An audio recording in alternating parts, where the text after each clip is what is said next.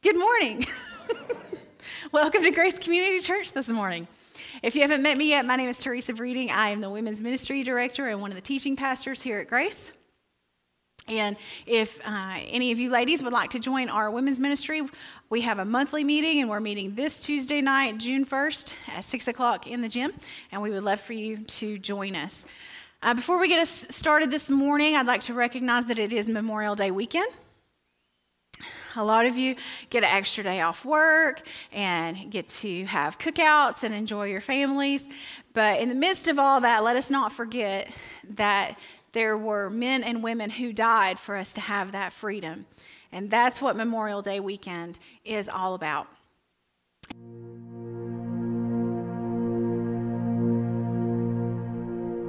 Some time back, I received in the name of our country the bodies of four Marines who had died while on active duty. I said then that there is a special sadness that accompanies the death of a serviceman, for we're never quite good enough to them. Not really, we can't be, because what they gave us is beyond our powers to repay. And so when a serviceman dies, it's a tear in the fabric, a break in the whole, and all we can do is remember. It is, in a way, an odd thing to honor those who died in defense of our country, in defense of us, in wars far away. The imagination plays a trick. We see these soldiers in our mind as old and wise. We see them as something like the founding fathers, grave and gray haired. But most of them were boys when they died, and they gave up two lives the one they were living and the one they would have lived. When they died, they gave up their chance to be husbands and fathers and grandfathers. They gave up their chance to be revered old men. They gave up everything for our country, for us. We owe them a debt we can never repay. All we can do is remember them and what they did and why they had to be brave for us.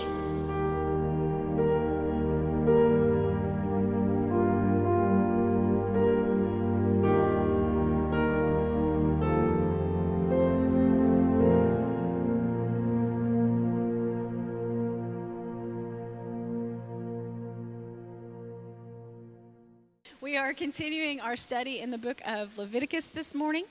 And just for a little bit of review, uh, Leviticus was written through Moses, um, and it was written to the Levites, uh, the, the Israelites. It's basically a guidebook for holy living for the Israelite people because remember, they had been in slavery in Egypt for over 400 years. And so they were so caught up in the culture of Egypt that they didn't know how to worship God. They didn't know uh, about morals and all of those things. So God is teaching them how to worship Him, and He's teaching them uh, how to live a moral life. They have to be transformed by the renewing of their minds, much like some of us.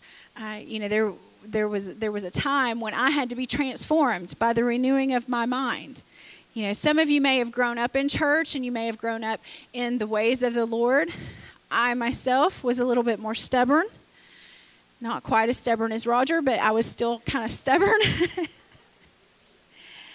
and so I was very, very caught up in the ways of, of the, the world for a long time before I realized my need for a Savior and before I surrendered my life to Him. And then I had to be transformed. I had to uh, learn about Him by going to church, by, by reading His Word, by having conversations with other Christians, by finally listening to my parents. um, and, and connecting to him in prayer, I had to be transformed. And the, the Levites here, the, the Israelites here, they have they're up close and personal learning this directly from god he is speaking directly to their leader uh, at mount sinai and he's giving all these instructions to them there so they're being taught up close and personal Leviticus is like a procedures manual uh, for the, the Israelites' way of living and for the priests, the way that they're to conduct sacrifices and, and those sorts of things. And so the, the priests, they were, um, they were our representative to God and they were God's representative to the people. And so they had a, a, very, very important role. And as Dennis pointed out last week, in order to be a priest, you had to have Levi genes G E N E S.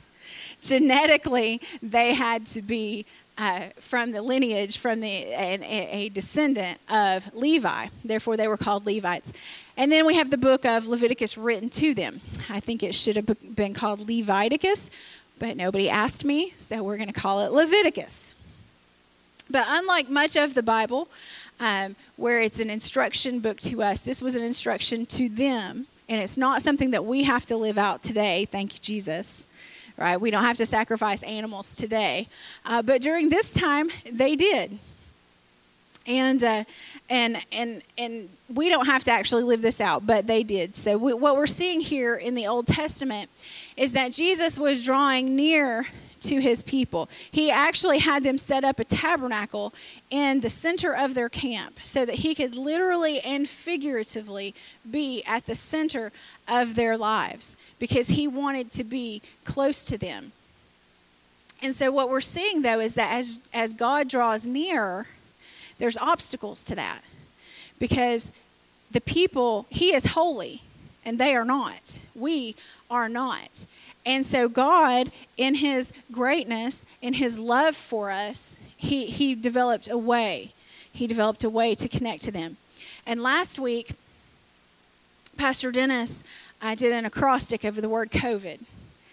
And in that, he talked about how we, you know, over the past year, we've been through a lot of changes, a lot of regulations, a lot of guidelines that we've had to follow, you know, wearing masks and taking our temperature and sitting six feet apart, and all of these things in order to be in the presence of each other again, right? And here in Leviticus, he's talking about, he's telling the Levites what it takes to be in the presence of God. Also, last week, Pastor Dennis posed the question how can an unholy people live in the presence of a holy God? And the answer is atonement. A very simple explanation of atonement is paying a price to wipe the slate clean. And so, as Christians, to, to draw near to God, we have to, the price had to be paid to wipe our slate clean, to renew that relationship so that we could present ourselves to the Lord holy and pure. So how do we do that? For them it was for it was through offerings and sacrifices. Through offerings and sacrifices. And and Pastor Dennis talked about last week that there are there are five sacrifices and we're going to talk about all of those today uh, in chapters 1 through 7 of Leviticus. So we are covering seven chapters. But I'm not going to read every single verse. Uh, we don't have time for that. And it, some of it is repetitive, and I want you all to stay awake. So we're not going to read every verse, but we are going to cover this text very, very thoroughly. So let's jump right in. There's five types of offerings. Offerings and sacrifices uh, were two words that were used interchangeably in this text. So if you hear me say offerings or sacrifices, I'm talking about the same thing. Um, but there were there were five uh, offerings, and they were made for one of two reasons. So the first three that we have are the burnt offering, the grain offering, and the peace offering. And they were offered to say thank you. They were offered in worship and thanksgiving to God.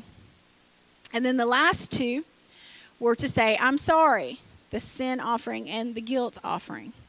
So there was there was two reasons to make an offering. It was either for worship or for forgiveness, to say thank you or to say I'm sorry.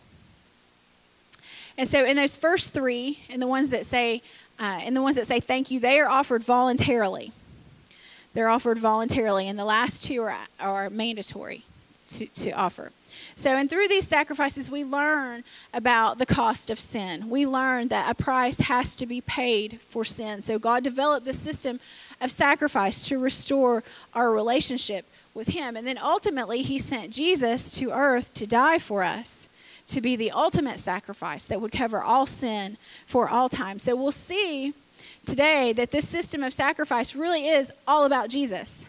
And Jesus will ultimately fulfill all of these sacrifices, which makes them no longer necessary.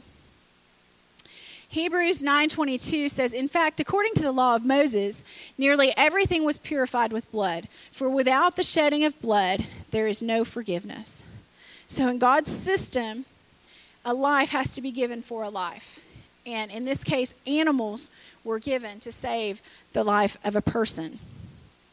If we look at Leviticus chapter 1, verse 4, it says, You are to lay your hand on the head of the burnt offering, and it will be accepted on your behalf to make atonement for you. So, as the animal was sacrificed, the person would actually lay their hands on the head of the animal and they would confess their sins and symbolically transfer their sins into that animal. And then the animal would be killed to atone for their sins. The, the animal would be killed in their place as their substitute. An innocent life would be taken as their substitute, just like, like Jesus died for us, an innocent life as a substitute for our sins. So he would slit the throat of the animal and watch the life pass from another living being as a result of his sin. So it had to be a heart wrenching moment. But once complete, his sins would be atoned for. His, his transgressions would be forgiven, and his slate would be clean for those sins up until that time. Because you see, this was temporary. This only took care of the sins up until that point. So these offerings had to be uh, offered over and over and over again. Later on, the death of Jesus, our perfect, spotless lamb, would take care of our sins once and for all. It would be the final, the final sacrifice to be made because his sin dealt with all, I mean, because his sacrifice dealt with all sin, past, present, and future, once and for all. For the wages of sin is death, but the gift of God is eternal life. But here in Leviticus, the people are just beginning to learn about the wages of sin. And so let's take a look here at the burnt offering. That's our first offering. It's found in chapter 1. This offering was made once in the morning and once in the evening, so twice a day, every day. It was made at the same time as the morning and the evening prayers. Uh, like I said, it was a voluntary offering, and it was it wasn't made for a specific sin, but it was a daily reminder of the worshiper's sin nature and their desire to be back in relationship with, with God. The animal would have been a, a bull or a ram or a goat or sheep or something from their herd. It would not be a wild animal. It wouldn't be a deer. It wouldn't be a mountain goat or anything like that. It would have to be uh, something from their herd. And as a general rule for all offerings, the sacrificial animal had to be at least one year old and unblemished. So it couldn't be sickly, it couldn't be injured, it couldn't have any uh, any visible defects, and the, the priest would inspect that when they brought the animal in to make sure of that. In the burnt offering, the worshiper actually kills the animal themselves. The priest didn't do that, the worshiper did that themselves, and the entire animal would be burnt on the altar. They would take all of their insides out and wash them and then burn them on the altar, which was symbolic of the fact that the Lord cleanses us from the inside out. The only thing that was left was the, the skin. The skin would be divided up between the priest as kind of a payment to the priest. And we see this offering fulfilled in the New Testament in Jesus' sacrifice, because just like this sacrifice consumed all of the animals being on the altar, all of Jesus' physical life was consumed on the cross. And just as this offering was burnt and a pleasing aroma ascended up to the Lord, we know that later on Jesus ascended to be with the Lord. And then, just like the skin was divided up between the priest, we know that when Jesus died on the cross, that his garments were divided up between the people who officiated over his sacrifice. But most importantly, whereas this sacrifice was temporary, Jesus' sacrifice was everlasting. It was ongoing, and it restored our relationship with God and atoned for our sins. Secondly, we have the grain offering in the grain offering, the worshiper brings bread or whole grain to the priest, and they burn a portion of it, but then they give a portion of it to the priest to eat uh, for food. The grain offering was offered with all of the burnt offerings, so it was offered twice a day as well. And it was to give thanks to God. It reminded the people that all of their food came from God and that they uh, owed all their lives to Him. The grain offerings could be prepared in several different ways, but there was three things that were common about them, or not common. These things were always happened uh, on the the uh, grain offerings. Number one, they contain no yeast. We see in Leviticus two eleven. It says, Every grain offering you bring the Lord must be made without yeast. Yeast throughout the Bible represents sin. And so we know that, that yeast makes its way all the way through the dough, just like sin infiltrates. Uh, and so it, there was to be no yeast. Number two, they all did include salt. Leviticus 2:13 says, "Season all of your grain offerings with salt. Do not leave the salt of the covenant of your God out of your grain offerings. Add salt to all your offerings." So salt was symbolic of God's activity in our lives. Uh, salt preserves, salt aids in healing, and salt smothers out a fire. Number three, they all included olive oil. Olive oil represents the Holy Spirit all throughout the Bible. Uh, the grain offering, again, was voluntary. The people could choose to give as much or as little as they wanted to give. It was an offer offering of worship and thanksgiving, just like us in our worship and thanksgiving. We can choose to worship and thank God as much as we want to, as much as we want to. So the question becomes how much do you want to?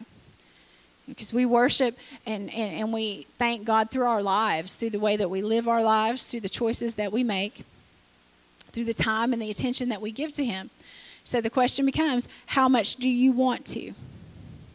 Now we don't we don't uh, we don't offer grain anymore because Jesus fulfilled that offering as well when he died on the cross. He represented the, he represented the grain offering. He referred to himself as the bread of life. Next we have the peace offering, also called the fellowship offering.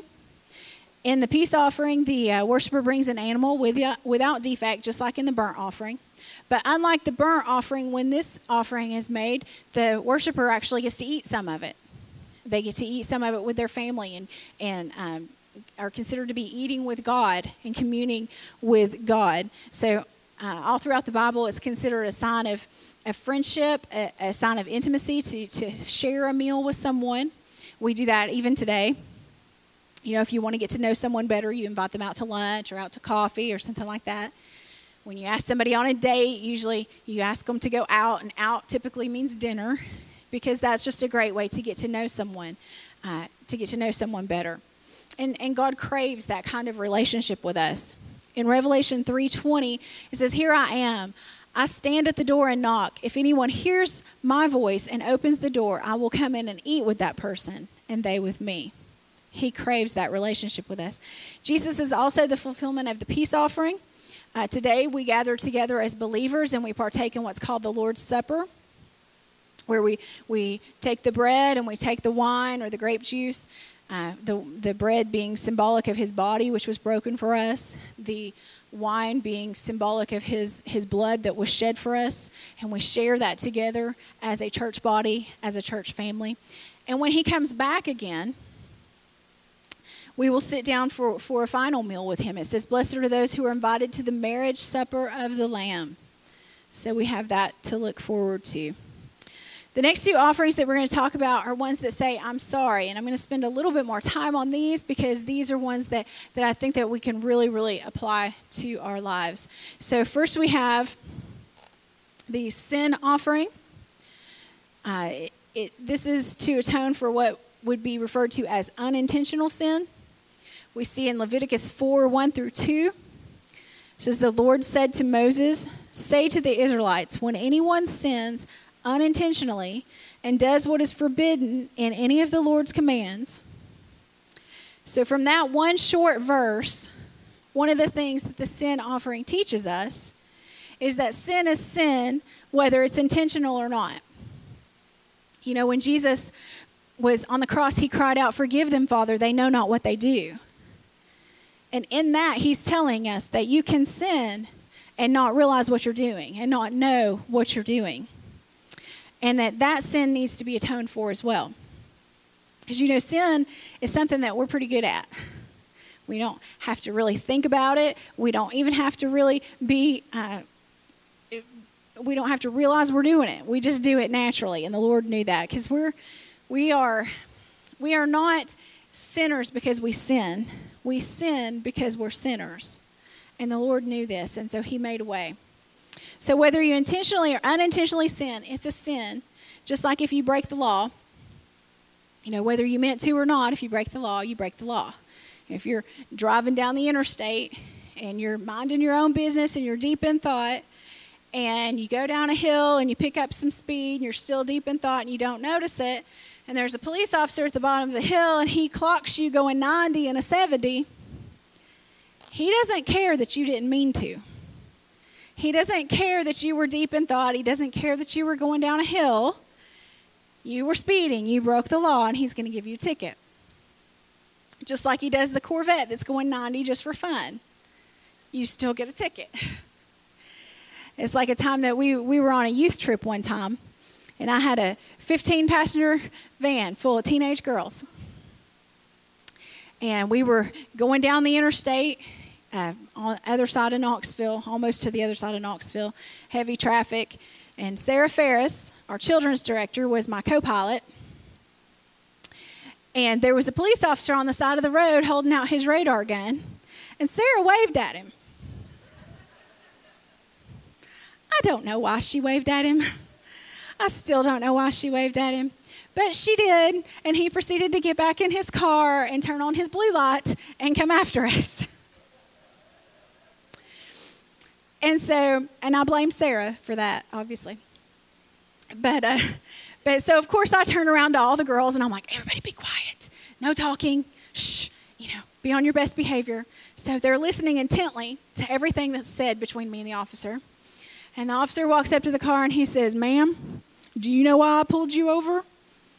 And I said, "Off, You know, really, honestly, officer, I really don't. Because I really thought I was only going like 73, 74. He went, The speed limit's 55. oh. So he gave me a big old ticket.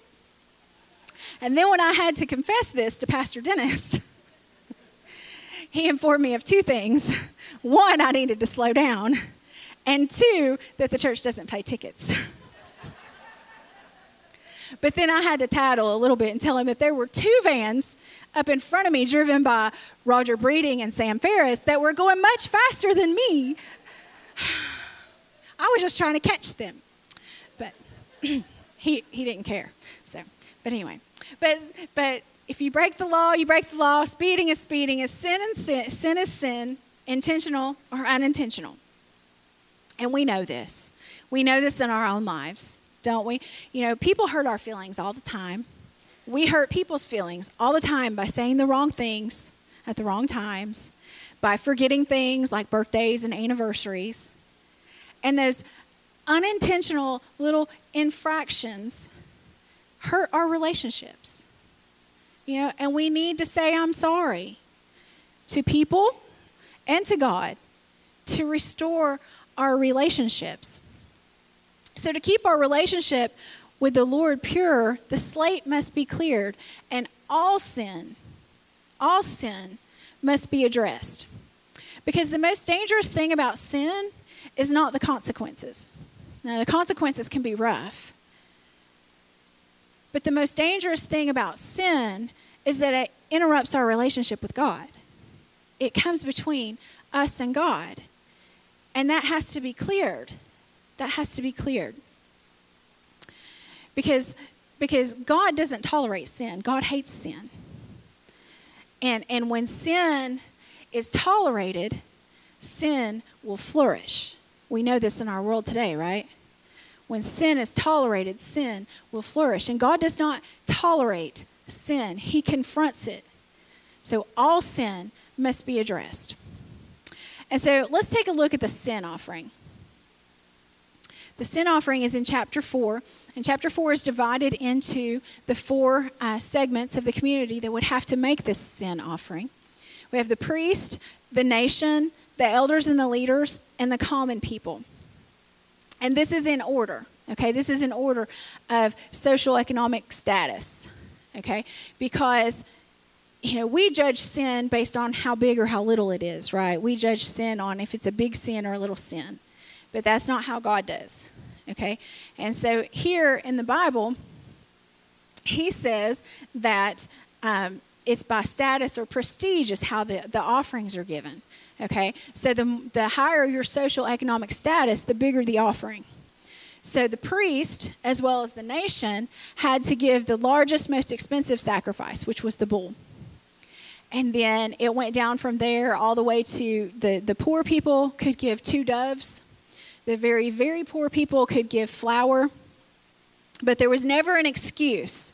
There was never any reason that someone shouldn't be able to offer a sacrifice uh, to be able to restore their relationship with God. And if you read through chapter 4, you'll notice that the priest offers the sacrifice just like in the other sacrifices. He places his hand on the animal, he uh, transfers, confesses his sin, transfers his sin to the substitute animal, and kills that animal. It's a little bit different in his case and in the case of the nation. This is the only one that this is done in. But he would have to actually go into the tabernacle and into the holy place, and he would put his finger in the blood, and he would sprinkle the blood seven times in front of the veil. The veil, if you remember, inside the holy place, divided the holy place from the Holy of Holies, which the Holy of Holies is where the presence of God is. Okay, and so he would sprinkle that blood in front of the veil, and he would put blood on the four horns of the altar. Sprinkling the blood before the veil was a foreshadowing of the crucifixion of Jesus Christ. Because when Jesus died on that cross, the, the separation between us and God was taken away. That curtain was ripped from top to bottom, not from bottom to top, from top to bottom. That curtain was ripped, giving us full access to God ourselves. We can boldly go to the throne of grace ourselves we don't have to go through a priest anymore. We don't have to go through a preacher, anything like that. We have full access to God ourselves. And that that seven times of sprinkling that blood, seven times is the number, seven is the number of completion. And so Jesus Jesus' death on that cross completed this sacrifice, sacrificial system, and we could go boldly to the throne of grace. Something else a little different about this sacrifice it says in Leviticus 4, verses 11 through 12, it says, But, hide the, but the hide of the bull and all its flesh, as well as the head and legs, the internal organs, and the intestines, that is all the rest of the bull, he must take outside the camp to a place ceremonially clean, where the ashes are thrown, and burn it there in a wood fire on the ash heap. So that was different. All of the, the flesh and internal organs and head and legs would be taken outside the camp and burned completely outside the camp, symbolizing the complete removal of sin. It was completely removed from the camp, completely dispensed of, completely, fully dealt with, taken care of. Now look at this. In Hebrews 13, verses 11 through 12, it says, The high priest carries the blood of animals into the most holy place as a sin offering, but the bodies are burned outside the camp. And so Jesus also suffered outside the city gate to make the people holy through his own blood. Okay, so this New Testament writer of Hebrews was referring back to this sacrifice, referring back to the sin sacrifice, to, to to tell us that Jesus was crucified outside of the city. Okay? That this was a foretelling of the fact that Jesus also would be crucified outside of the city to once and for all take care of our sin completely. That it would be completely dispensed of, completely disposed of. It was a, a foreshadowing of that crucifixion. To say that our sin is fully dealt with through the blood of Jesus Christ. Last but not least, we have the guilt offering. The guilt offering was also known as the trespass offering, and it was always a ram. The guilt offering was offered for one of two reasons uh, an offense against God or an offense against people. And if you look back at the uh, Ten Commandments, you'll notice that that is also divided into those two parts offenses against God and offenses against people. And then later in the New Testament, when Jesus is asked about the law, he makes a statement that divides it into two parts as well. He said, Love the Lord your God with all your heart, with all your soul, and with all your mind, and love your neighbor as yourself. So he also divided it into those two parts. So the guilt offering uh, was offered for one of these two things an, an offense against God, an offense against people. Now, the, the one big difference on the guilt offering is that it required a lot more, it cost a lot more. The uh, person had to, to repay whatever the value of the offense was to the person, plus they had to pay a fifth above that, plus they had to offer a lamb. So this one was, or a ram, excuse me. So this one was much more costly. Later, we see that there was a price to be paid for our sin as well, and that Jesus, Jesus Christ paid that price in full. Jesus on the cross, the last words that he said, the last word that he said was tetelestai. Tetelestai means it is finished. It also means paid in full. They often on their, their legal documents and their billing back in those days they would they would stamp "to tetelestai, which meant paid in full. Jesus Christ paid our debt in full. And when he cried out tetelestai, he was signaling to the Jew, to the Jewish people that it is finished. No more sacrifices need to be made. It's finished. This is it. That he was paying the ultimate and taking care of it all. So, as you see, his death fulfilled all the sacrifices. All of our sins are forgiven. We don't have to make sacrifices anymore. Well, we don't have to sacrifice animals anymore, at least. But if you're a follower of Jesus Christ, truly a follower of Jesus Christ, there are some sacrifices to be made. There are some sacrifices.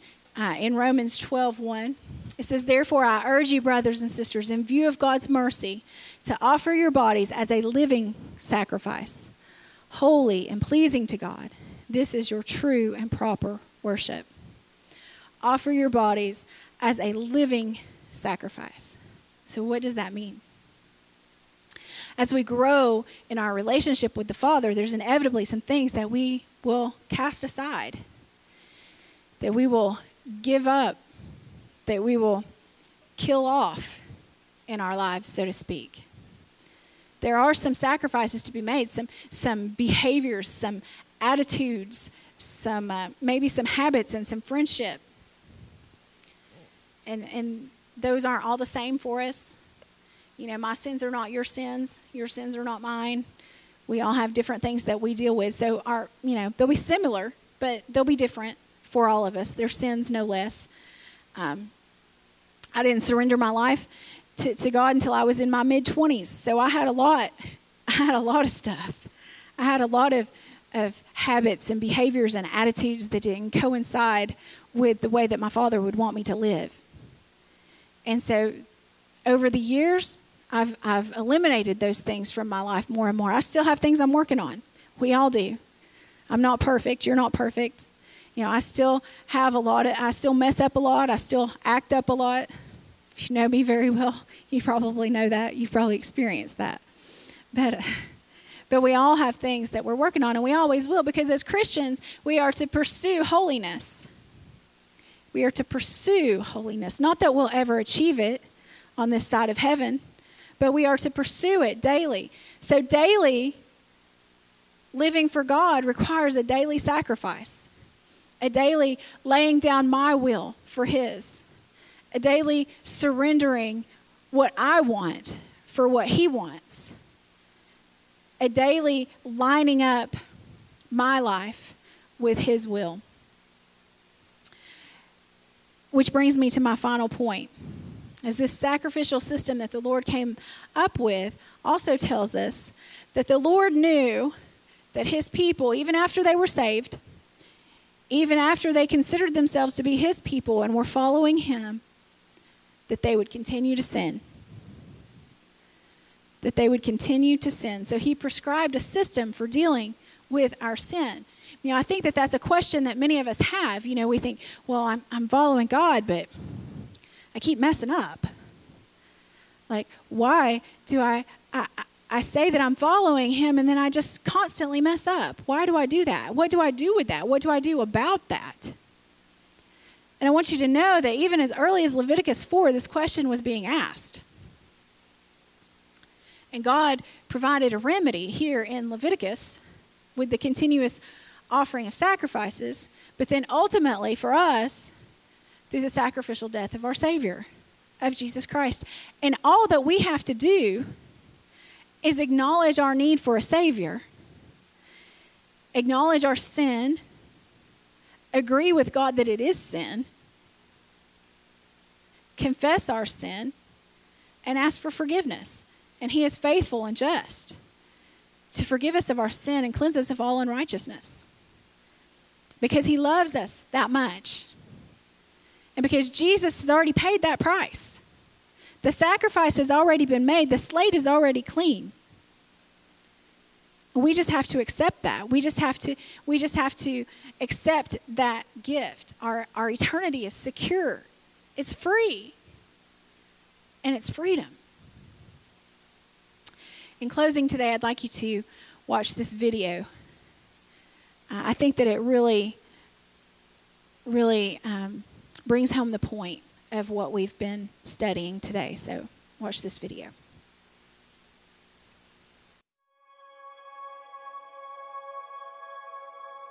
How can we live in God's presence? The answer is given to us in the book of Leviticus. For we, in all our sinfulness, cannot enter in to God's space. And the reason we can't enter in is because of who we are and who He is. Because God is perfection and we are sin. It's the same reason why darkness cannot exist within light. Because that which is dark cannot remain next to that which is bright. So if we are ever to dwell with God, we must become like light. Or, as the book of Leviticus will tell us, the only way to live with God closely is to be holy as He is holy. But how can we? With all our sin and everything that's broken, how will our darkness be able to enter His presence for even one moment? Well, the book of Leviticus provides us with the answer. It's through something called atonement. Atonement is the price that has to be paid to make humans and God alike. Atonement allowed the Israelites to transfer their darkness onto an offering God had specified. And since the cost of sin is the loss of life, that atoning sacrifice had to die. But then, the innocence of the sacrifice was granted to another in an act of gracious application. And that's what Leviticus calls purification the taking of the dark and making it bright with God's holy illumination. And that's what God gave the nation of Israel a way for them to be light like Him and live near His presence in the temple. That's why this system was essential. That's why atonement was necessary. But the problem was, the effects of this ceremonial system were only temporary. Which is why what Leviticus depicts is not a finished system. Instead, it points to something else in the distance. For the light of the temple, the very presence of God, did not stay in heaven, but became flesh and blood. And this God in the flesh, this blood from the Father, put his own life and light on the last and final altar. Jesus' cross fulfills everything Leviticus taught and every sacrifice found within. But no longer would sinners bring their offering to God, for God would be the offering for them. And so he who is light itself took on our darkness and died for our sins. But then, in that same moment, Jesus brought God's light out to those who could never even approach it. Which is why Leviticus shows us that through atonement we get to live with God, for Jesus has made us into holy light like He is too. Because the most astonishing part of this good news is that the light of God's presence actually comes to dwell in you.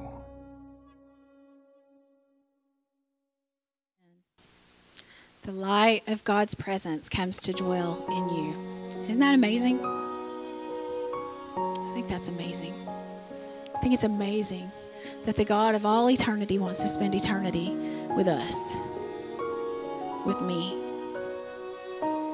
He loves us so much. It's all about Jesus.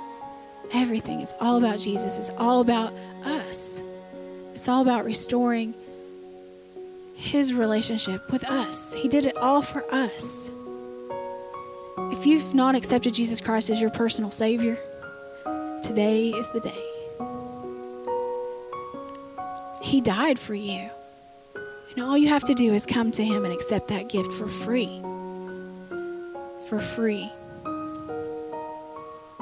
Today's the day. Tomorrow is not promised.